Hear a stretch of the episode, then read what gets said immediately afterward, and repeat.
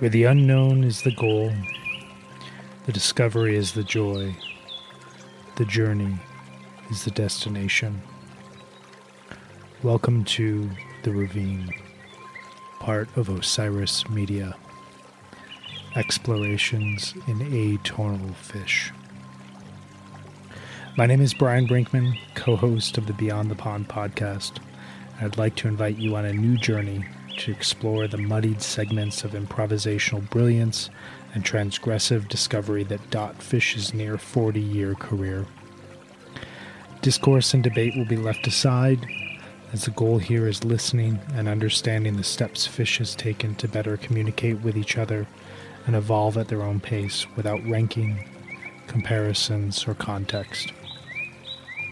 Like that mysterious radio show you heard on that random station at 3 a.m. while driving through. What state am I in?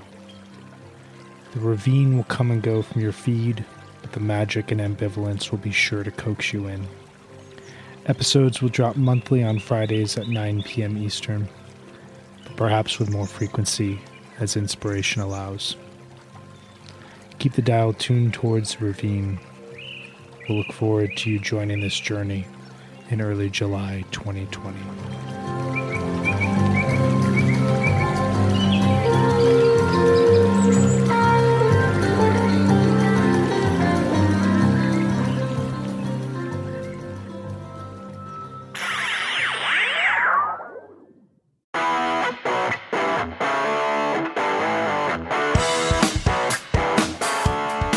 Let's face it, having a lawn is awesome. Maintaining it, not so much. It gets tiresome and expensive, and you should be enjoying it as opposed to constantly mowing it. That's where SYNLawn comes in. SYNLawn is environmentally friendly.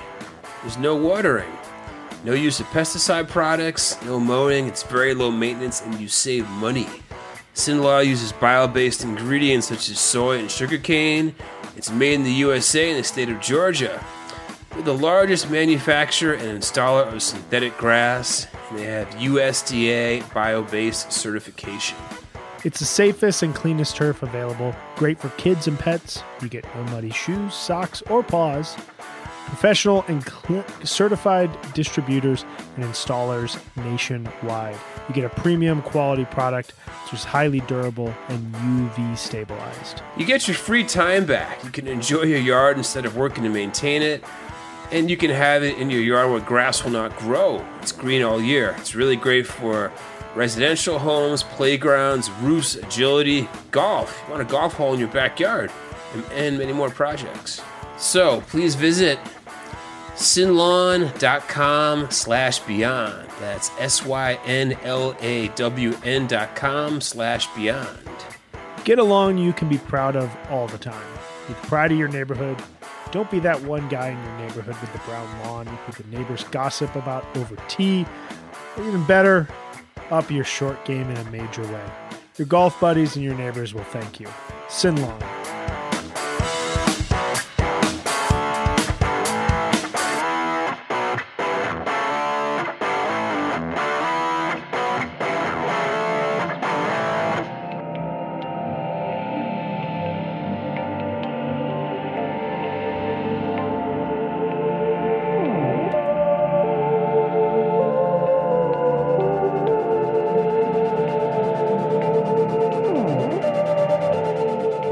Folks, I'm David Goldstein. I am Brian Brinkman. You are tuned in to episode 109 of the Beyond the Pond podcast. This is the podcast in which, generally speaking, Brian and myself utilize the music of Phish as a means of getting a listener to listen to other bands. These are usually not jam bands because we love Phish. We are Phish fans. Sometimes the problem with Phish fans is they get a bit myopic only pay attention to their favorite band and all of their statistics to the exclusion of all other musical acts on the planet. And that's not cool. We've been trying to fight the myopic from day one. We're continuing to do so. Absolutely. And as you now know, this is part three of The Harder They Fall 2000. The trilogy. Cyrus, the trilogy the Osiris Big Three Phish podcasts being Under the Scales, Helping Friendly Podcasts, and us, Beyond the Pond. Uh, you've heard from Under the Scales going in week one of this month, talking about Fall 2000. Tom had a great conversations with Andy Gadiel as well as John Paluska.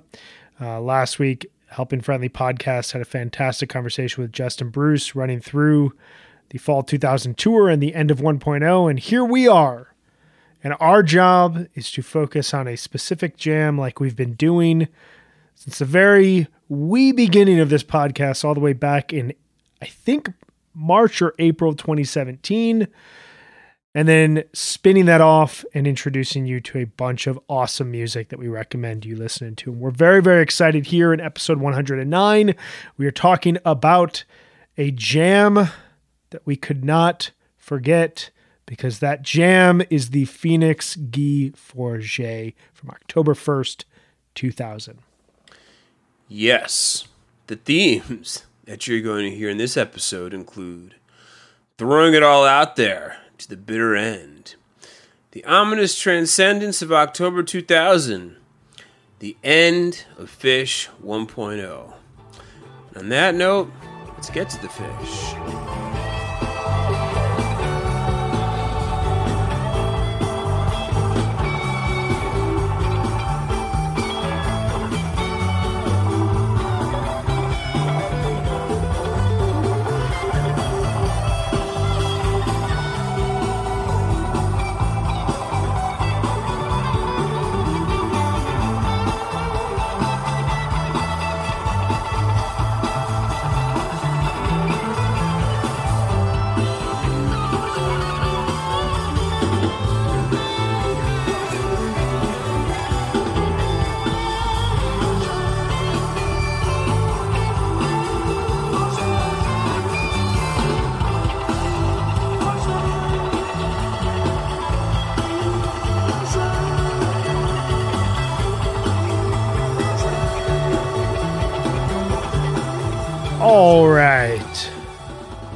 So, as we do in all of these episodes, we ask ourselves, why are we talking about this jam? And, you know, it's interesting. We're sitting here right now, time of recording, not time of release. We're recording this on Wednesday, October 7th, 2020, the 20th anniversary of the final Phish show of 1.0 at Shoreline Amphitheater. And we're looking back here at October 2000 looking back at one of the best jams of the fall 2000 tour and you know in considering what we were going to cover in this episode here we were thinking you know when i listen to Phish in fall 2000 specifically october just five shows i find that you hear a band in need of a break. Uh, at times they sound exhausted at others they sound bored. Overall they sound like they need some time away to rediscover what it means to be Phish Outliers to be sure, but on the whole, I get the sense from listening to Phish at the end of 1.0 that I hear a band at peace with their impending hiatus simply because they know it will give them the opportunity to feel alive once more. And yet, if there's any jam where the band undeniably feels incredibly alive in October 2000, it's in the 22 minute Piper and the Guy Forget that pops up midway through set two and stands as perhaps the last truly great jam of 1.0. I concur that with this final week of shows, it generally feels like something's being held back. Like, uh, there's certainly highlights, which we'll get to, and I think October 5th is a reasonably strong show top to bottom. Yeah. But it almost seems like the impending hiatus is in their heads, and they're kind of trying extra hard not to screw things up, maybe at the expense of inventiveness or maybe the impending layoff has them a bit worried. I mean, it's not like they're sleepwalking through the shows exactly, but there's a little something missing. It's like, you know, the old cliche not playing to win so much as playing not to lose. I get that feeling, and I think that that's one of the things that makes this jam so special. Um, so, this jam emerges from a really fast paced Piper, and you hear Trey and Fishman just immediately connect on a groove that whenever I listen to it, it feels so familiar, but like I can't put my finger on what it is. And it's one of those grooves that just seems to pop up in the most hyper connected jams, the kind that immediately unites the audience, elevates the experience of the overall show. People just start cheering in unison, and Kuroda then goes crazy. The band then starts smiling. It's the best. And yet, here, the jam, while spontaneous in the moment, is in fact a hidden piece of Phish history performed for the very first time. The lyrics of Guy Forget emerge quietly at first. I never met a man that I could not forget except for do do Guy Forget over a rhythmic riff which feels plucked out of fall 1997, summer 98, and summer 2000. A song that was soundchecked throughout 1993, which apparently originated on the Rhombus, the only other song other than Divided Sky, and which featured apparently the worst verse that Tom has ever written, with lines like, Would the good Lord save? Or Will I Dance on Grave? which was then used in mock song. Uh, it emerges here in the fifth to last show of the 1.0 era.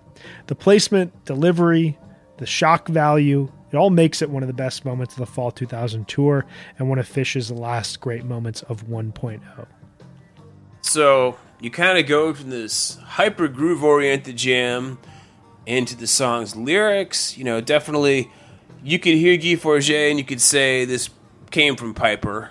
I mean, it definitely has the Piper feel.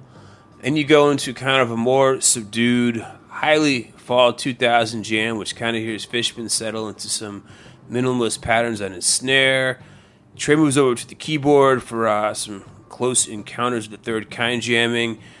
You can really see this on. Um, this was actually there's official footage of this on YouTube because it was uh, filler on the officially released Vegas DVD of the um, September was it September 29th show from Vegas? Uh, September 30th. Okay, right. September 30th show from Vegas. Part of this is the, the filler. I don't think you can find the DVD, but it's certainly on YouTube. You can see Trey go over to his keyboard. This is the kind of jam that emerges in the wee hours of the night, some 10 months earlier, and certainly brewed in Japan earlier in the summer. There's certainly some elements of the Fukuoka twist in this. Um, you get in the last gas of Phish 1.0. The band is at a whisper, but sort of in a, the same way as Wilco's relatively recent Ode to Joy album, which came out about a year ago, actually. That hears the band sound very alive despite uh, some elements of silence. This is kind of one of the last parts of 1.0 where Phish does sound groundbreaking again. Yeah, and from here, amazingly, Guy Forget would only be played twice more. Uh, once in the midst of a rockin' and funky ghost from September 4th, 2011, closing out the very first year of Dick's and essentially cementing it as a must attend venue going forward. And later, uh, emerging out of a seedy groove from Drowned on December 28th, 2019, in a New Year's run opening show that was so much better than it had any right to be and immediately challenged uh, 2017, 2016, 2011, 2003, and 1995 for the best 1228 shows ever.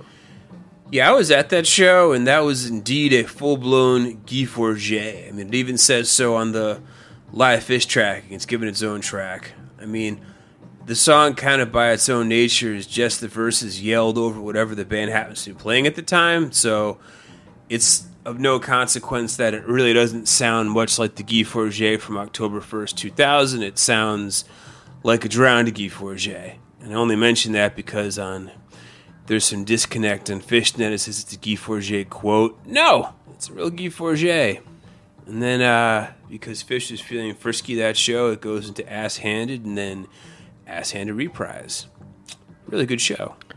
Really, really good show. Super fun. Um, but in terms of comparable jams uh, for this Guy Forget, obviously there aren't a lot of Guy Forgets. Uh, and as it's clear, uh, this Guy Forget is quite different in a lot of cases than most others. This is, if you separate the Piper from this, this is about a 15 minute jam segment. We really haven't seen anything like that with other versions of this uh, faux song, if you will. Um, so, some comparable jams. We wanted to really focus on 2000 here because this is such a 2000 sounding jam. Um, just running down the list here. We've got the Ghost from May 22nd, 2000. Uh, you remember we were we covered this with our good friend Bob Kerr back in the spring. Uh, the next night, the Ya Mar from May 23rd. Jumping into Japan, uh, the Piper from June 10th. The Walk Away from June 14th, the Fukuoka show, really ends with this kind of like tribal rhythmic type of jamming that's very silent. It sounds like just about dawn is about to break type of thing. Um, and then two more jams from Japan The Down with the Z's from June 15th and the Runaway Jim from June 16th. Uh, what do we have from Summer Tour, Dave? The Piper from July 12th of 2000. Gigantic Mike song. Also, about two days later, July 14th of 2000. Down with Z's next night, July 15th of 2000. And going forward, have a show that I was at. This is uh, the tour opener in Albany of the fall. September 8th of 2000, Bathtub Gin into a fully ambient jam. It sounds nothing like a bathtub gin. September 11th of 2000, Piper from Great Woods. That is a phenomenal second set. They also open up that show with uh, the Modern Lovers Roadrunner because they're playing in Massachusetts and they are in love with Massachusetts and Route 128. Finishing up, Ryan, what do we got? Uh, Darian, 914 2000 cross-eyed very subdued quiet cross-eyed coming out of a massive 30 minute drowned uh, the tube from the next night september 15th 2000 you hear a lot of page and a lot of keyboards on this jam. Mm. uh, it's one of my favorite tubes ever. It's so so good. Uh, the mango song from september 17th at merriweather post. The boogie on from uh, september 18th 2000 in a four song second set the cities from September 24th on David's 21st birthday, and one of the best cities ever played. Such a great take on that song. I was, I mean, I would not have had any way to listen to that cities as it was happening because there was no live streaming technology in 2000. But rest assured, I, if I was couch touring Phish on my 21st birthday, then I was doing it wrong. So And then wrapping things up, the uh, Tweezer from uh, October 7th, 2000, the final show of uh, Phish 1.0. And the jam we also almost covered for this, but we couldn't really ignore the Guy Forget. It's a superior jam, but that Tweezer, if you haven't listened to it in a while, the last five minutes gets super eerie, super seedy. Trey gets on the keyboards. It's a really, really good jam. So, in terms of the significance of this show and this larger run here in October, as I noted at the top, if you've heard from Under the Scales interviews with Andy Gadiel and John Paluska, as well as the HF Pod Tour overview, by the time Phish reached Phoenix on October 1st, 2000, a tangible and mournful buzz had settled over the scene uh, officially announcing in the September 30th second set from Las Vegas what had long been rumored that the band would be taking an extended and indefinite hiatus following the conclusion of the fall 2000 tour. The show on October 1st, 2000 from Dever- Desert Sky Pavilion and the four shows to follow took on incredible significance. So, Brian, your first Phish show was in February 2003, correct? That is correct. Okay. I've got five years on you, so I actually managed to catch a handful of shows in 2000. Had some scheduling conflicts that kept me away from as many as I would have liked, especially that summer. So, I'm not entirely sure as to the timeline for when the fan base became aware of the ensuing break. But although it was not officially announced into the Vegas shows, I think by the time the band opened that fall tour in Albany, I don't think there was a single fan in the room that wasn't aware of what was going to happen. I mean, this wasn't like something Trey had unknowingly sprung on an unsuspecting audience. I'm trying. Totally. I can't recall. I mean, whether it was from reading the rumors in Andy Gadiel's Phish page or like a friend of a friend who knew band management. At least I know that when I was at those Albany shows, I had harbored no illusions that there was a chance to be some of the last Phish shows I would see for a while. And, you know, for me, that was okay. I was a senior in college. I was about to turn 21. Most of my close friends were into, like, bands on, like, Matador Records and, like, Sub Pop and Thrill Jockey anyway. I saw the two Albany shows. I had a ticket to see Merriweather Post, but I sold it. And that was because, uh, people who went to those Albany shows, they'll tell you that driving back from the venue that night, the fog was so thick and so scary that I went like 25 miles per hour down the highway and actually feared for my life at some point. And Oh man. I didn't want to subject myself to another like late night Saturday drive from central New Jersey to Maryland. So I wussed out and sold the ticket, and that show ended up being better than both of the Albany shows. I mean, I didn't see Trey again until uh, I saw a Tab at Great Woods next summer in August, and I thought that he actually looked like he was having more fun on stage with that version of Tab than he did at like, the Albany shows. He seemed Totally. like liberated. Yeah. And that was, you know, back when Tab would play these like ridiculous 25 minute grooves on Last Tube, Mr. Completely, and like Russ Lawton would be like standing up from his kit, like a look in his eyes, like, holy fucking shit, this is what I do for a living now. But, um, you know, I was, uh, in a nutshell, I think it's a kind of a good idea that the band got out when they did.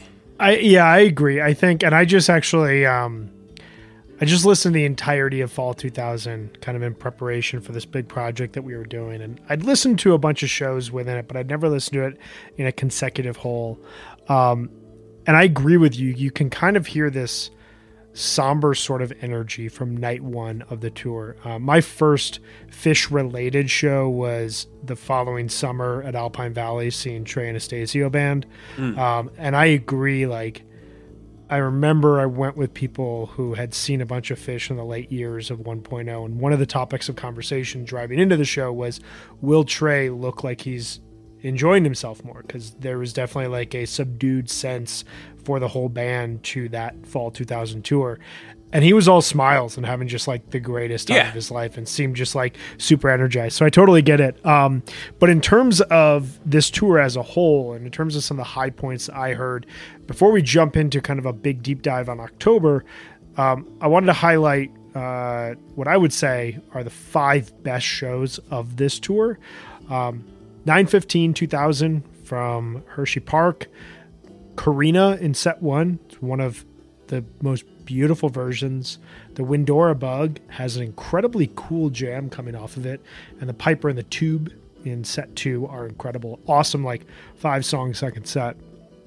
914 the night before reba carini Suzy drowned cross-eyed this is live Phish 3 it's a killer killer version that i heard was a cold and wet uh, show to attend the night of but really holds up well on tape uh, 917 2000 from Merriweather, as Dave was saying. This has a really good gin, really good limb by limb.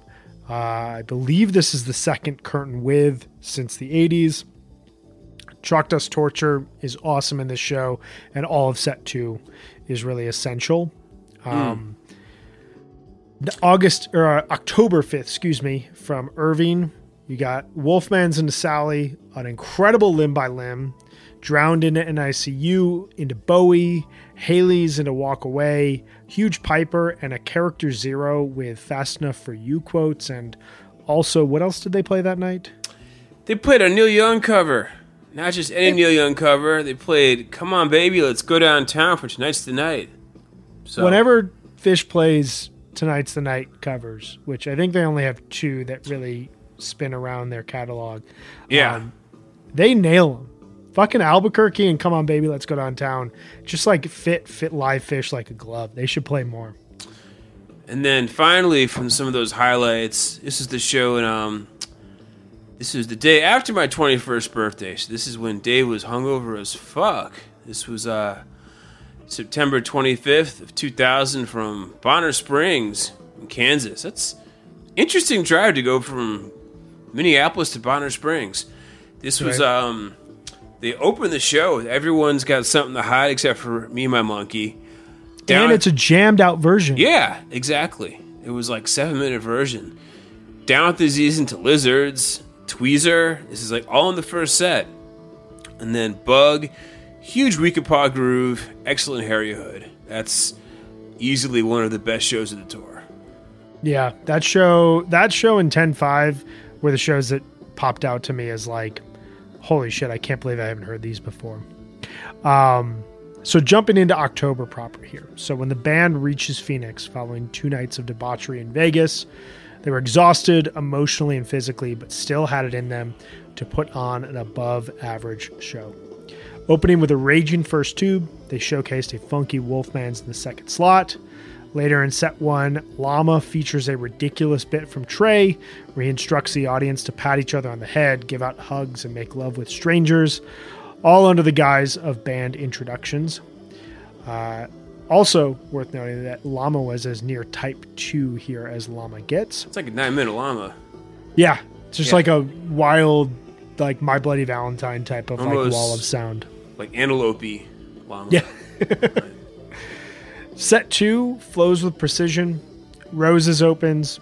Piper, as we noted, would jam into the uh, aforementioned Guy Forget, highlighting the set and the show. From here, we fade into the Always Welcome Circus before stopping in Camel Walk, Driver, and a seedy Bowie. So three nights later, there's a quick stop in LA for an appearance at the Tonight Show. And then they kind of played a tired and not so great gig in Chula Vista. I know uh, a few years down the line they would say that Chula Vista knows how to party. Not so much tonight.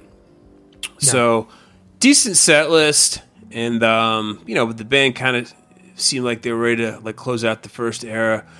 A very good It's Ice. You get a Reba and a solid hood. But if you're gonna skip one show to listen to, this would probably be it. Uh, yeah, it it's it's a show. It happened. Yeah.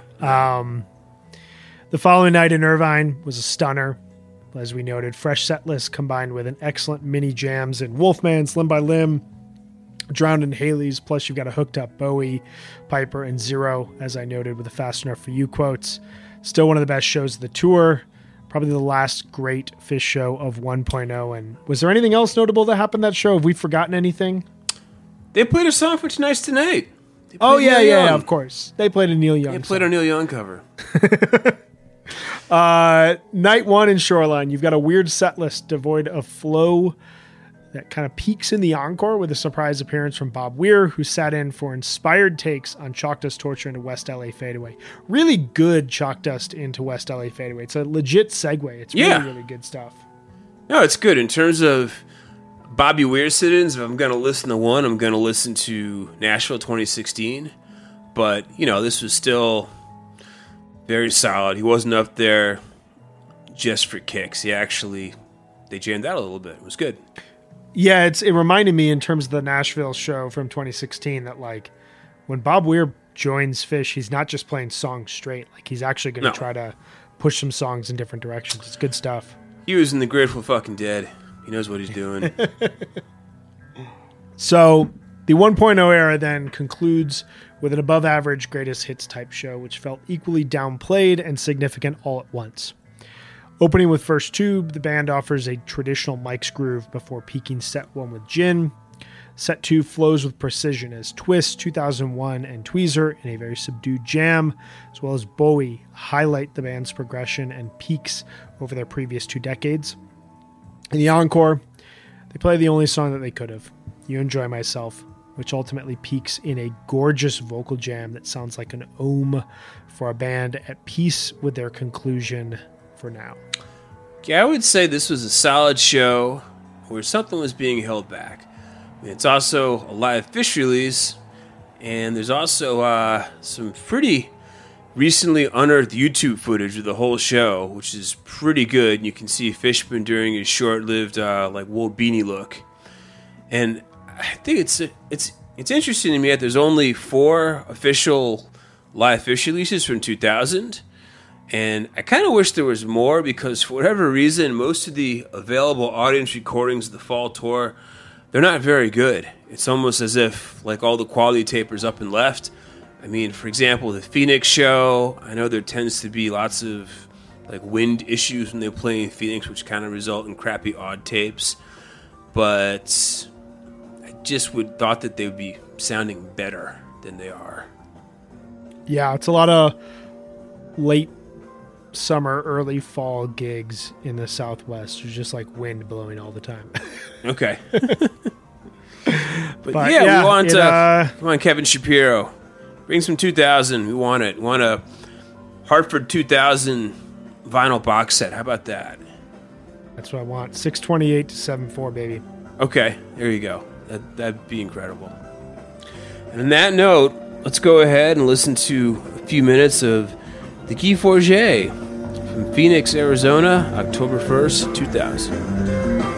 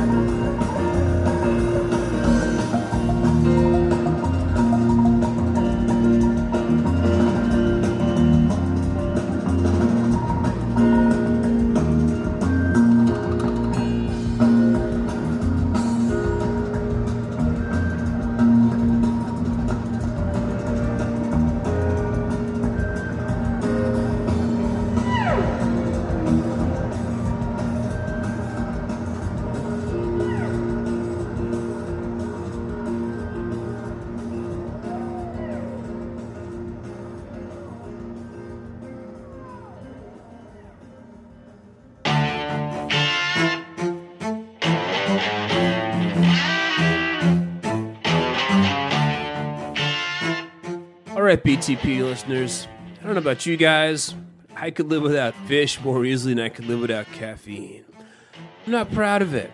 There's a literal film over my brain until I swig that first cup in the morning, usually followed by four other cups throughout the day. It's not a cheap hobby. Until recently, I was a Grady skeptic, but now I am a full blown believer in the power of Grady's cold brew. Order online and get their famous New Orleans style iced coffee delivered straight to your door. Just add water to their all in one kit and get 36 servings of cold brew for less than a dollar a cup. We'll save you a ton of money, also a ton of time. You won't have to socially distance in coffee shop lines because Grady's dispenses directly from your fridge, already cold and completely customizable for your perfect cup. There's gonna be a literal bag of New Orleans style cold brew in your fridge that comes from a spigot. The only thing that's missing is the second line brass band and powdery beignets. Given that things are getting a bit colder here on the East Coast, there's also the option to brew it hot. Grady's Cold Brew is independently owned and operated in New York City since 2011. Ready to give it a swirl? Get 20% off your first order at Grady'sColdBrew.com with promo code BTP20. That's Grady'sColdBrew.com. Type in BTP20 and you get 20% off. I love this stuff. In fact, I think I'm going to go have some Grady's Cold Brew right now.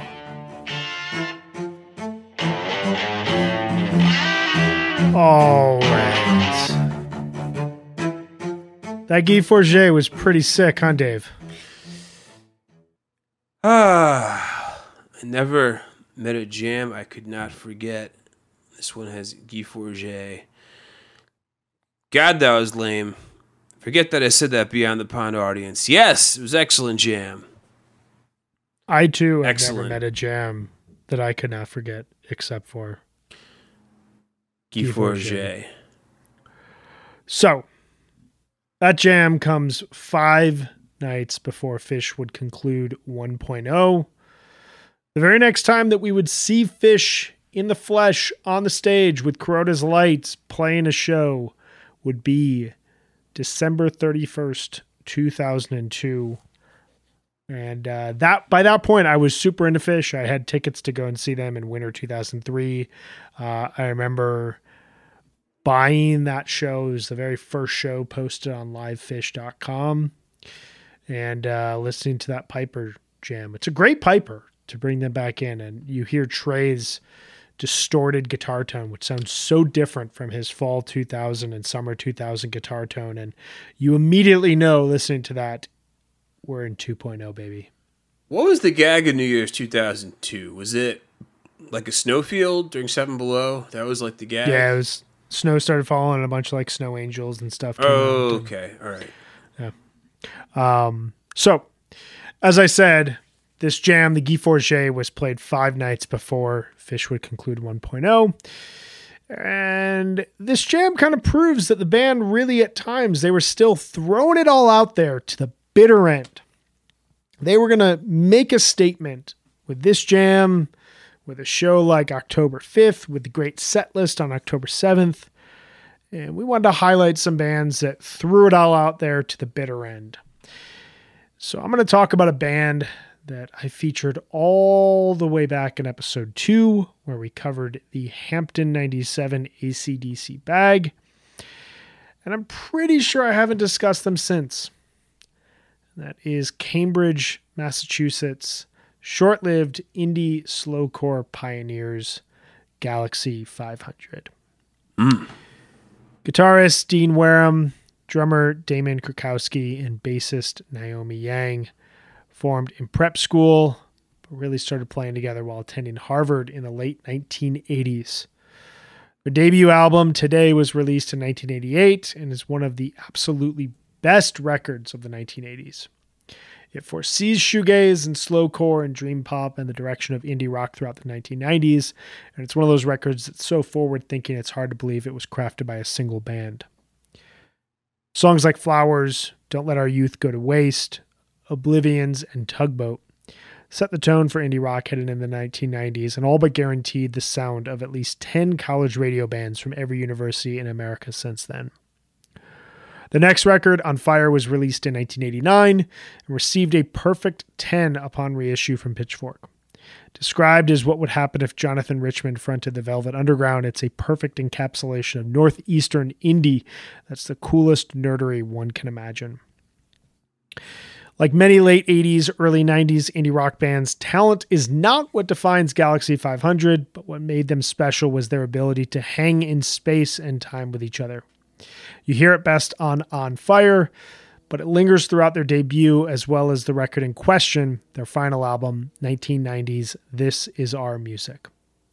Significantly better produced than their first three records, one has to wonder how the band's career would have gone had their label not gone under and they had the ability to record via the production of their final album throughout their first two. Keyboards and layered guitars flesh out their sound in a way not heard in their leaner first two records. That said, like Phish's Fall 2000, This Is Our Music is the most uneven record from Galaxy 500, and it's clear that the band would serve better purposes as influencers of larger indie rock than anything more. That said, the high points are still high, like the song in question here, the Naomi Yang led cover of Yoko Ono's Listen, the Snow is Falling, a gorgeous song, which feels like a direct inspiration to the work of Yo La Tengo and Low throughout the 1990s. So let's go ahead here. We're going to listen to Listen, the Snow is Falling off of Galaxy 500's closing album. This is our music.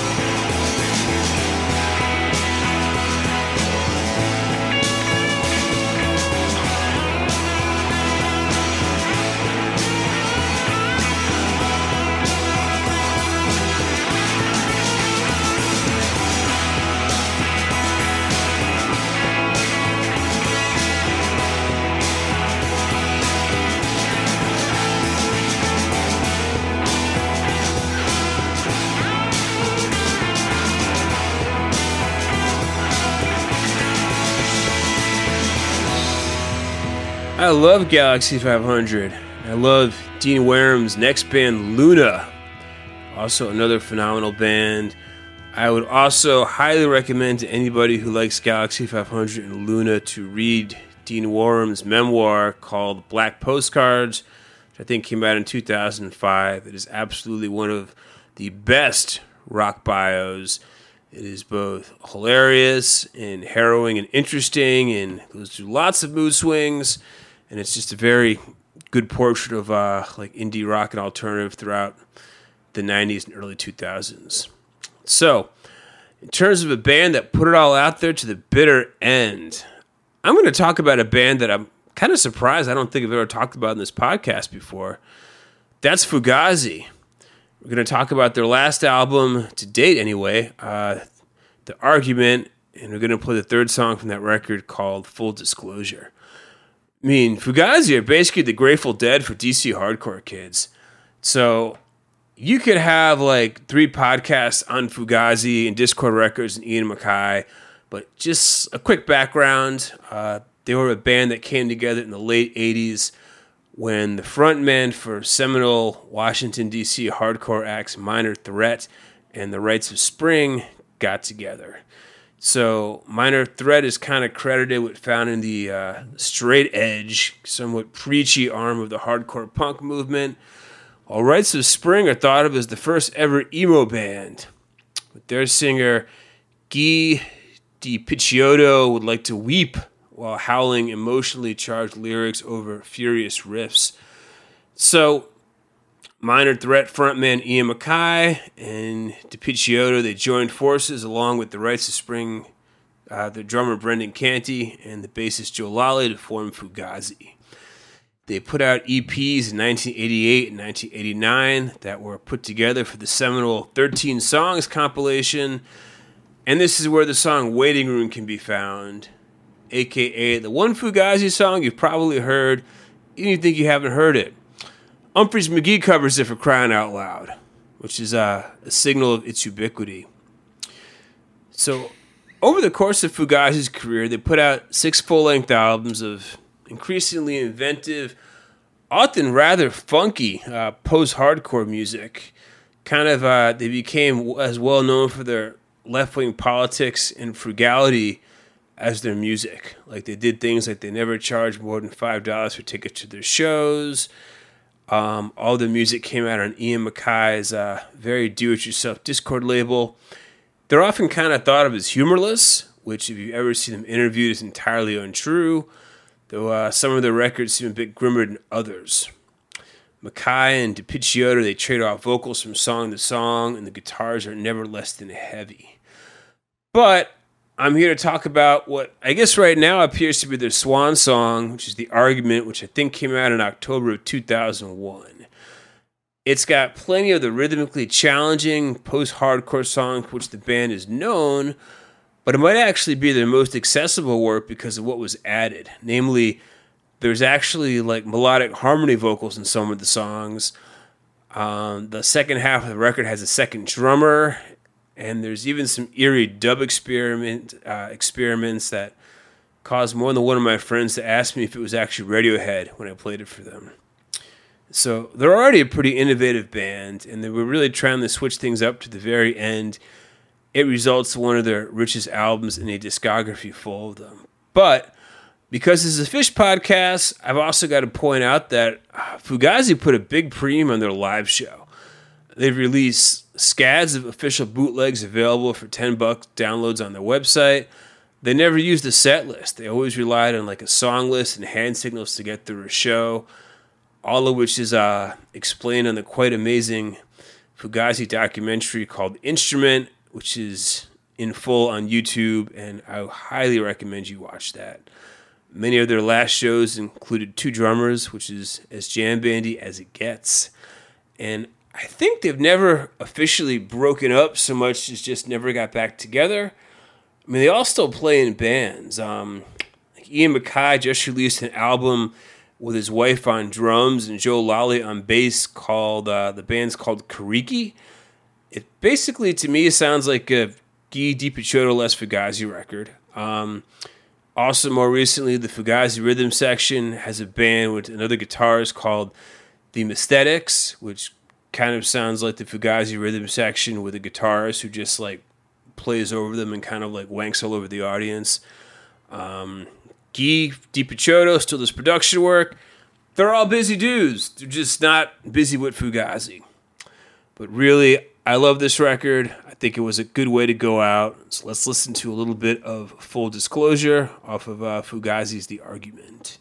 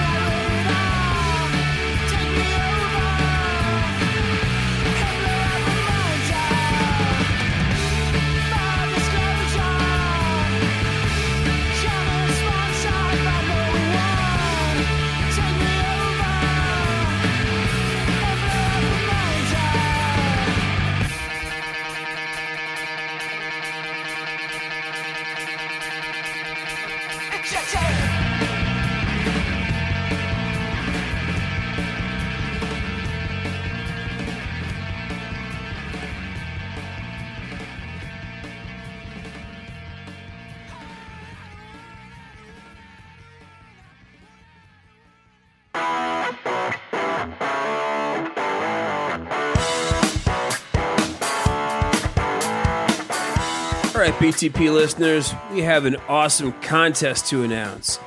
Our sponsor, SYNLawn, is offering listeners an exclusive prize portable 5x7 roll of the best quality turf around. It's about the size of an area rug that you can easily cut down to any size. SYNLawn is made in the USA with bio based ingredients. It's environmentally friendly and highly durable. You can make great use of this roll, even if you're a city or apartment dweller. Come up with a whole bunch of fun ideas, and some of those are bring the outside indoors, have an area for your kids to play, a spot for you to get the feel of laying in the grass as the weather turns colder and you're spending less time outside. Works as a grassy yoga practice or workout inside. Use it as a meditation spot. Place it below your sofa to rest your feet in the grass while you couch tour or binge watch Schitt's Creek like I've been doing lately. You can easily pack it up and bring it camping for a nice grassy space to hang out at your campsite. Easy spot to take your dog out on a balcony or patio if the weather is bad. You just want to make sure you can throw in the rinse every so often. You can even cut it in the smaller patches and gift it to all your friends who could use a nice grassy spot to rest their feet indoors and reconnect the summer. It's also a cool idea for the holidays. I can say from experience, it feels very real and super soft and comfortable on bare feet. SYNLawn will be giving away three of these 5x7 pre-cut rolls to our listeners. Visit synlawn.com slash beyond to enter and explore their site to buy one for yourself or as a gift.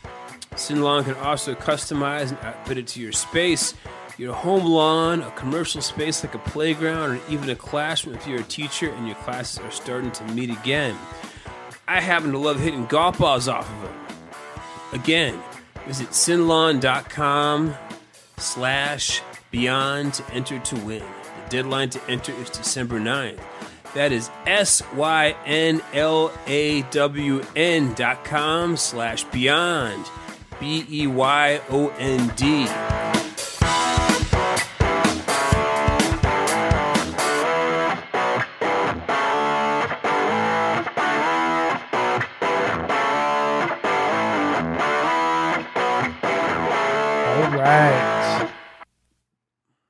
So we're going to talk now about a couple new albums that we have been digging here the last couple of weeks, and we highly recommend that you listen. Uh, when you hear this episode, it'll be late October. Reminder to anyone who is out of the loop on this, as well as those of you who have been following along since I think May when this all started. Uh, Bandcamp Friday will be coming up in about 10 days. Highly recommend if you're going to purchase some music from Bandcamp, doing it that day. All proceeds going directly to the artists. Uh, these are two records that we would recommend that you guys buy there. So the first one I'm going to talk about is James Schroeder's Mesa Bui. Uh, James Schroeder is a guitarist, composer, and engineer from Omaha, Nebraska. He's played with one of BTP's favorites, David Nance Group, as well as Conor Oberst of uh, Bright Eyes, as well as a number of other groups from the Prairie Land. Mesa Bui is his latest project, which is culled from years of sessions uh, with other musicians, as well as solo improvisations. The record has a free jazz feel to it while retaining an openness which matches the open ended nature of driving wild late in the evening across Nebraska, which is actually quite a thrilling experience if you haven't done it before. As Schroeder noted, this record came together over the better part of a decade.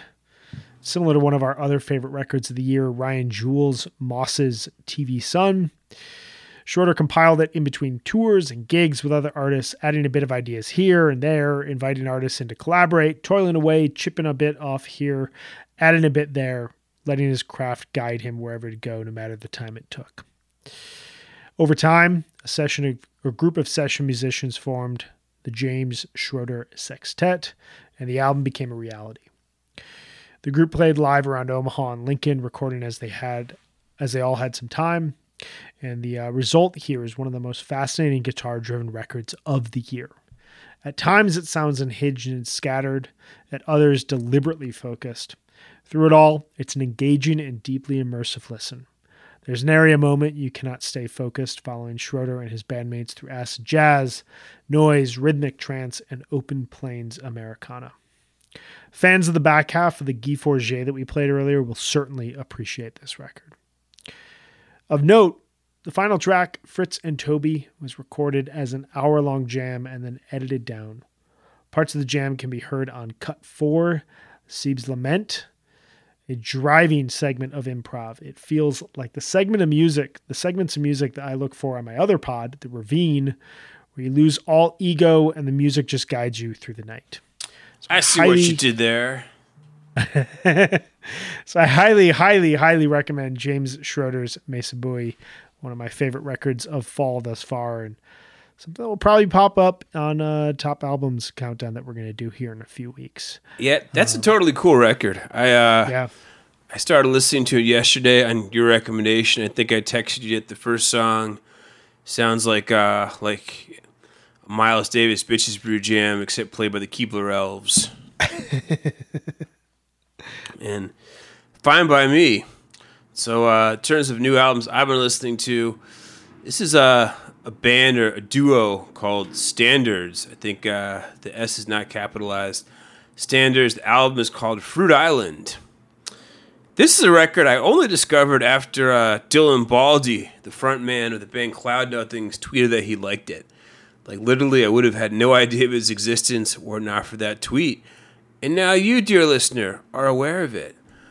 Um, I also only recently realized that the name of the band is Standards and not Fruit Island with an album called Standards because seriously, there's tons of records called Standards, and Fruit Island is a cool band name. And if you see the album art, it's like Fruit Island is emphasized. But that's the album name. The band is Standards. And it only consists of two guys. Uh, the guitarist's name is Marcos Mena, and the drummer is Forrest Rice. They play a kind of melodic brand of instrumental math rock that reminds me a lot of uh, mid 90s Star Wars 5 style, also a little like the Sea and Cake, and yes, even a little sounding like Phish. And kind of what makes them most notable is that Mena is a heck of an acrobatic guitarist. He uses a lot of a lot of finger picking and a lot of tapping for his melodies. I mean, this isn't like uh, Eddie Van Halen, rest in peace, my guy, playing like Eruption or with like Umphrey's McGee from time to time to wake up the crowd. But he actually uses like two handed tapping as kind of like a non showy technique to get his songs across. And he also does it on um, an Annie Clark model guitar, which just kind of looks cool. I think if you go to his website, he uh, has like an instructional video of himself doing it on DVD, and he has like tablature for all the riffs. So I guess he's an educator as well. And uh, Forrest Rice is a very muscular drummer, engages in all types of fills and rolls and rhythm math to get his point across. And they kind of they don't lock so much lock into a groove as like play off of and sometimes against each other. But while they're both definitely virtuosos, all the songs have really melodic instrumental hooks, like the song Starfish, which kind of sounds like the math rock answer to Bobby Fuller's I Fought the Law, which was a cool little song before the Grateful Dead adopted it as their How Can We Leave the Stage as Soon as Possible encore. Uh, the recording's really the, re- the recording is really crisp. The riffs are inventive, and the melodies are sunny and bright as could be expected from an album named after an island full of fruit. So yeah, check that record out. I think you'll like it.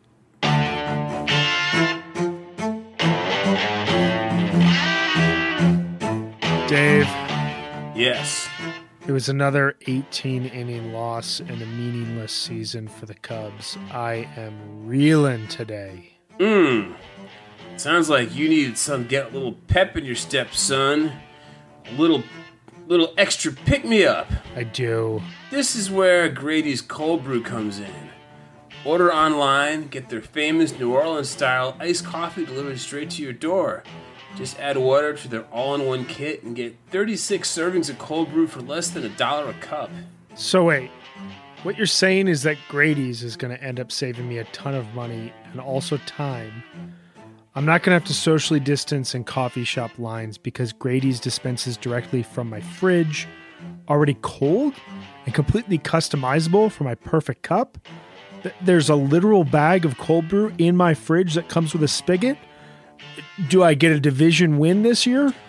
That remains to be seen, but the most certainly is a bag of coffee with a spigot in your fridge.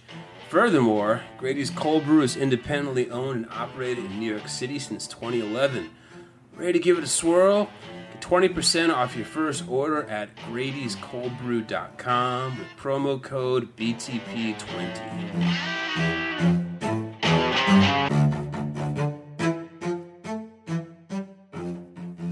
All right. So, segment two here, we want to talk about the ominous transcendence of fall 2000. So, as we've said throughout here, to our ears and our interpretation, Phish sounds by this point in October 2000, when this Guy Forget happened, like a band that's at peace and ready for a break. And there's something, you know, slightly ominous, slightly dark about that. But there's also moments like this Guy Forget that are just transcendent. And if you think about the time of, of, of in history that this was happening, Phish went on hiatus like a month before the Bush Gore election. That uh, was one of those early um, kind of just massive moments in world history and US history that kind of helped push us down the path that we find ourselves in now. It was a really dark period, really dark election.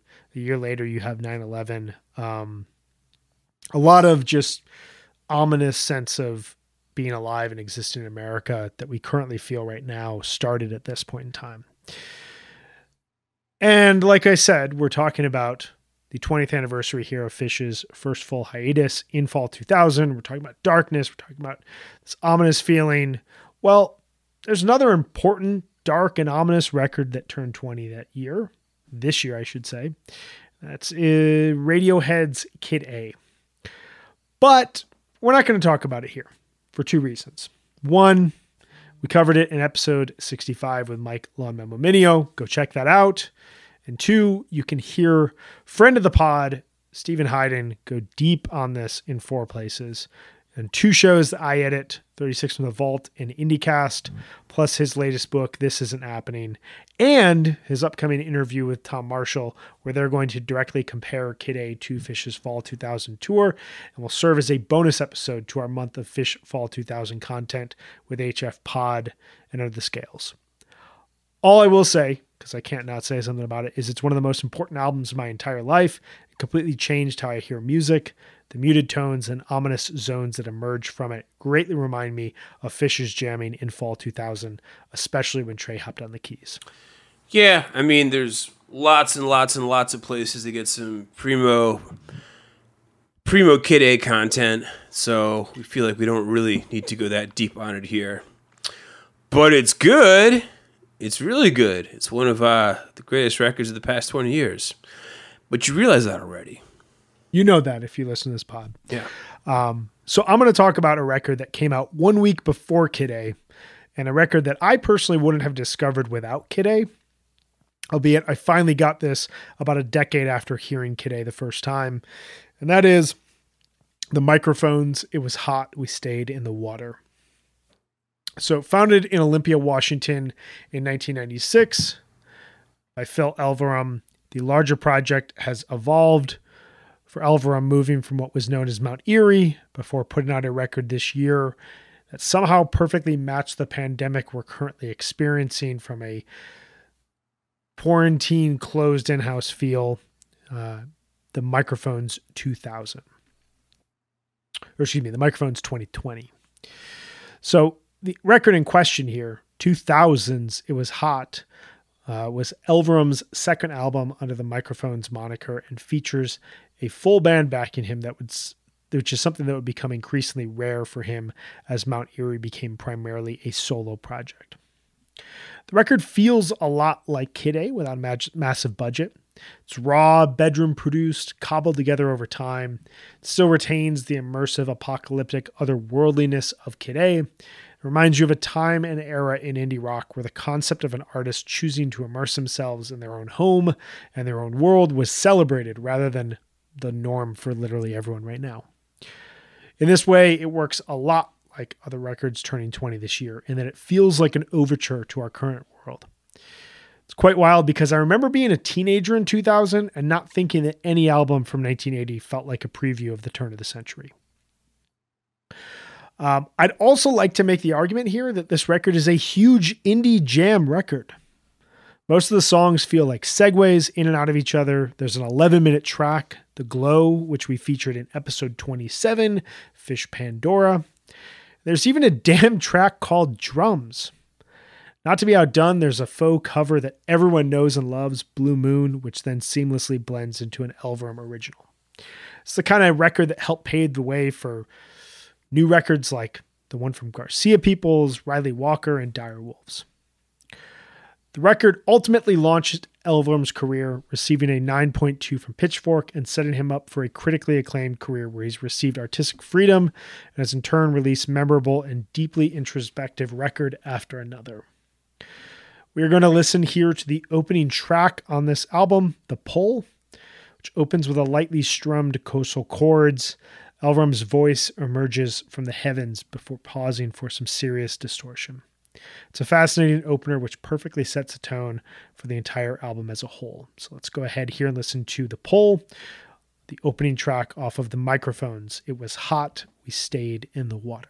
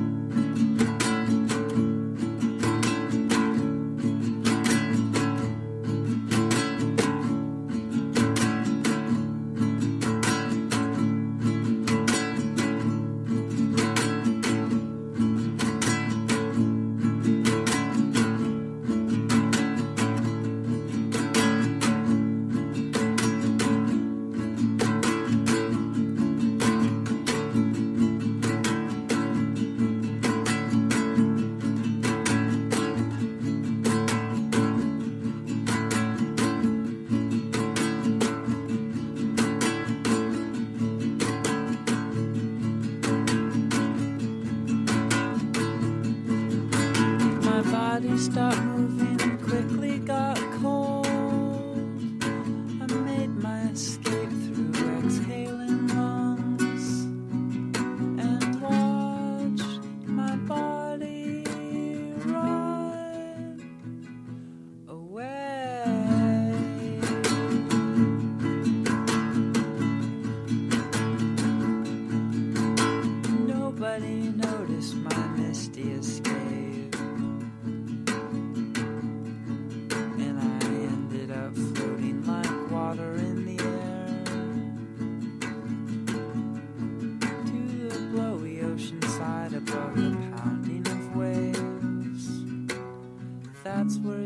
showed up on the foggiest day.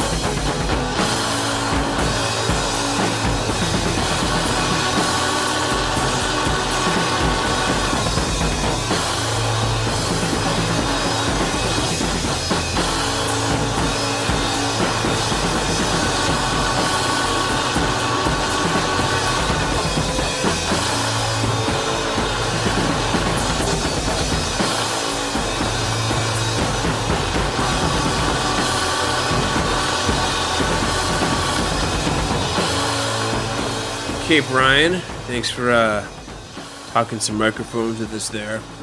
So, the album I'm going to talk about from fall of 2000, one that I still listen to often to this day, is PJ Harvey. Stories from the City, Stories from the Sea. We're going to play the first track on that album called Big Exit.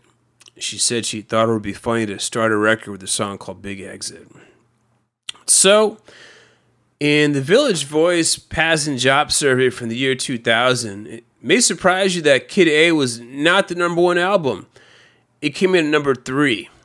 Number one was OutKast Stankonia, which, you know, frankly, that's kind of tough to argue with. And there were some serious heavy hitters in that top 10 that have stood the test of time. I think uh, D'Angelo's Voodoo is at number six. Yo La Tengo's Nothing Turned Itself Inside Out was at number eight. The best Eminem album was at number four. And at number two was my favorite album of 2000, and yet one that I think kind of got a little forgotten by history, which is uh, PJ Harvey's Stories from the City, Stories from the Sea. It was released three weeks after Kid A on uh, October 24th of 2000 and was PJ Harvey's fifth album since 1992. And at that point, she's really already worn enough hats for a career three times as long. Like, for example, 1993's Rid of Me was her raw as fuck Steve Albini record. 1995's To Bring You My Love was downright elegant and produced by Flood, like kind of like a very, you know, mid 90s, almost like a Nick Cave sounding record. 1998's Is This Desire went like a trip hop vein. So, Stories from the City comes out in 2000. That was viewed as the big commercial one where Polly Jean Harvey comes out of the shadows once and for all and is also considered her big New York album because she's like crossing the street in Times Square on the cover and some of the lyrics talk about like Little Italy and Manhattan. You know how it is. Every serious artist is forced to make their New York album at some point. and in a sense, this is entirely accurate because everything about this record suggests the big alternative rock move. I mean, her vocals are mixed way up front. The drums kick like a mule. Everything is crisp. I mean, it could also be like a Pretenders album, uh, like Chrissie Hynde. But because it's still PJ Harvey, it's all kinds of unsettling, at times extremely sexual, and she never does anything halfway. I mean, there's still a song called The Whore's Hustle and the Hustler's Whore. So just because it's a little bit more accessible doesn't mean she's gone soft. And it's timely because this is the PJ Harvey album with the Thom Yorke duet. The song is called This Mess We're In. And he also adds some uh, ethereal backing vocals to one line.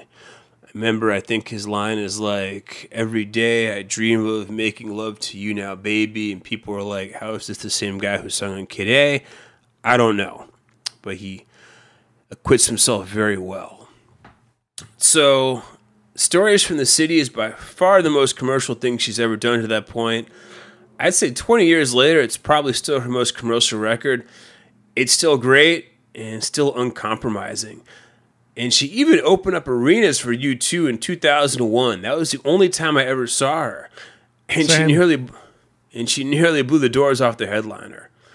Um, seemingly embarrassed by this record, in 2004 she put out the comparatively ugly and stripped down uh who her which i'd argue kind of swung the pendulum too far in the opposite direction and i don't think it's terribly good but she's released a handful of albums since none bad and in the case of 2011's let england shake transcendent.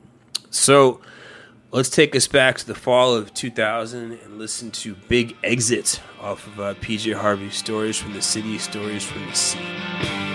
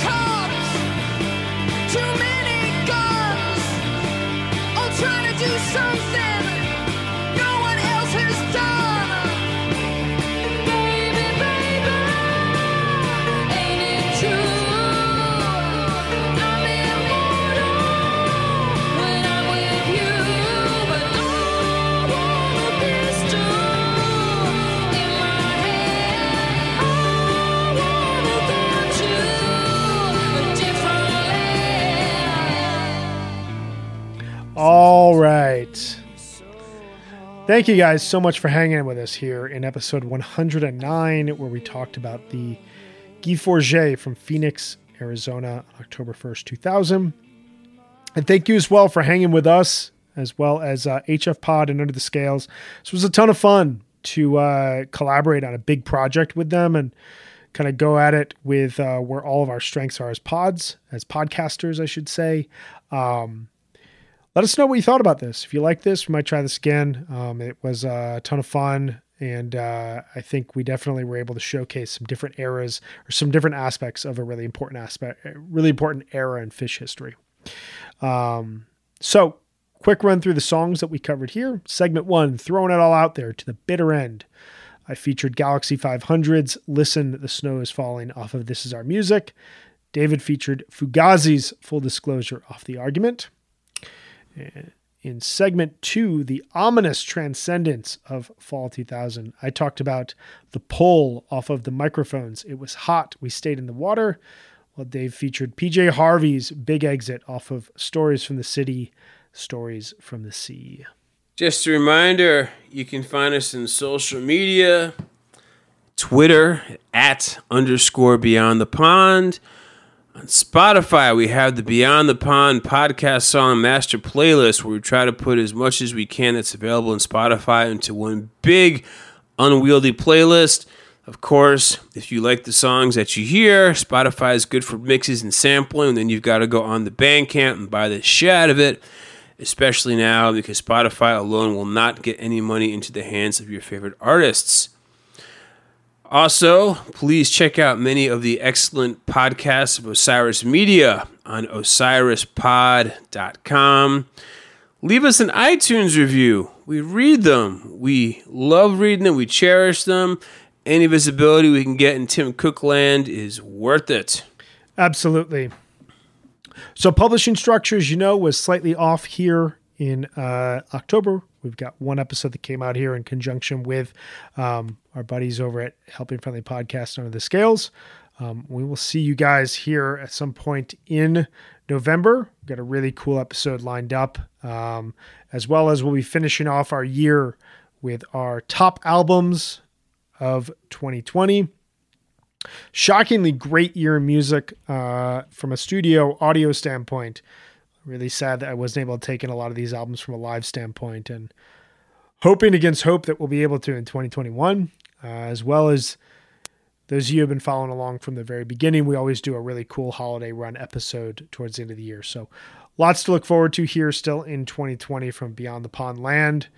Hope that everyone out there is doing well, staying safe, staying at home, wearing a mask, voting, doing all the right things that we should be doing at this point in time to try to quell the coronavirus on an individual basis within our smaller communities, as well as uh, push forth the larger concepts of, of, of Americanism, as well as uh, voting, uh, expressing democracy.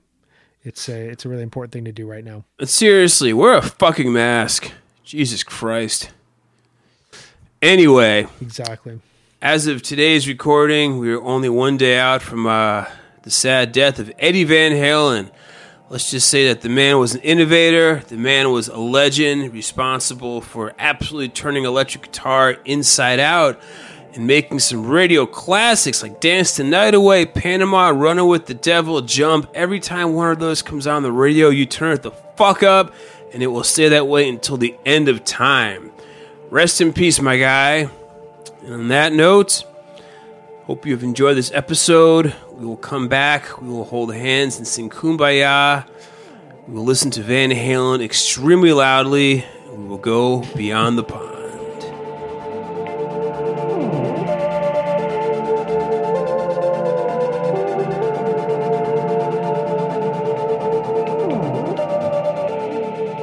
Beyond the Pond podcast is part of Osiris Media. Is co hosted by David Goldstein and Brian Brinkman, and it is edited by Brian Brinkman.